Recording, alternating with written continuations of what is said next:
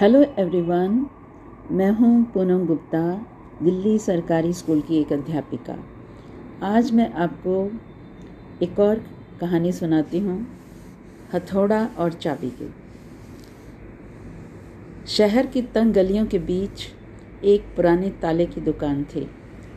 लोग वहाँ से ताला चाबी खरीदते और कभी कभी चाबी खोने पर डुप्लीकेट चाबी बनवाने भी आते।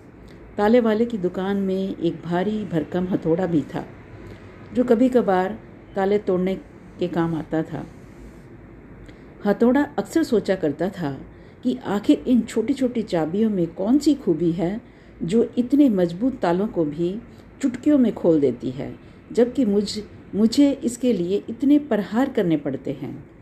एक दिन उससे रहा नहीं गया और दुकान बंद होने के बाद उसने एक नन्ही चाबी से पूछा, बहन, ये बताओ कि आखिर तुम्हारे अंदर ऐसी कौन सी शक्ति है जो तुम इतने जिद्दी तालों को भी बड़ी आसानी से खोल देती हो, जबकि मैं इतना बलशाली होते भी, होते हुए भी ऐसा नहीं कर पाता?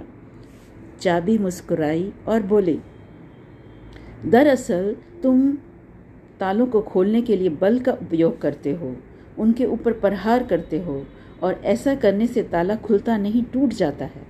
जबकि मैं ताले को बिल्कुल भी चोट नहीं पहुंचाती, बल्कि मैं तो उनके मन में उतर कर उसके हृदय को स्पर्श करती हूँ और उसके दिल में अपनी जगह बनाती हूँ।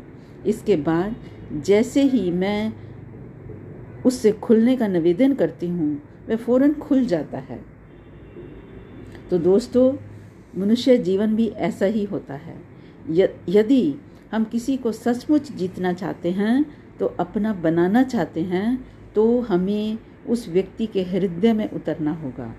ज़ोर जबर, ज़बरदस्ती या फोर्सबल फोर्सिबली किसी से कोई काम करवाना संभव तो है, पर इस तरह से हम ताले को खोलते नहीं, बल्कि उसे तोड़ देते हैं यानी उस व्यक्ति की उपयोगिता को नष्ट कर देते हैं, जबकि प्रेम पर पूर्वक किसी का दिल जीत कर हम सदा के लिए उसे अपना मित्र बना लेते हैं और उसकी उपयोगिता को कई गुना बढ़ा देते हैं।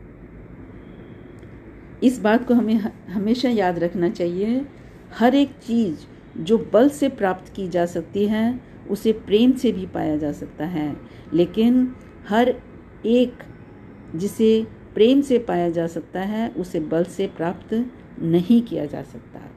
आशा करती हूँ आपको ये कहानी पसंद आई होगी और आप भी प्यार से काम लेना सीखेंगे, बलपूर्वक नहीं। Thank you so much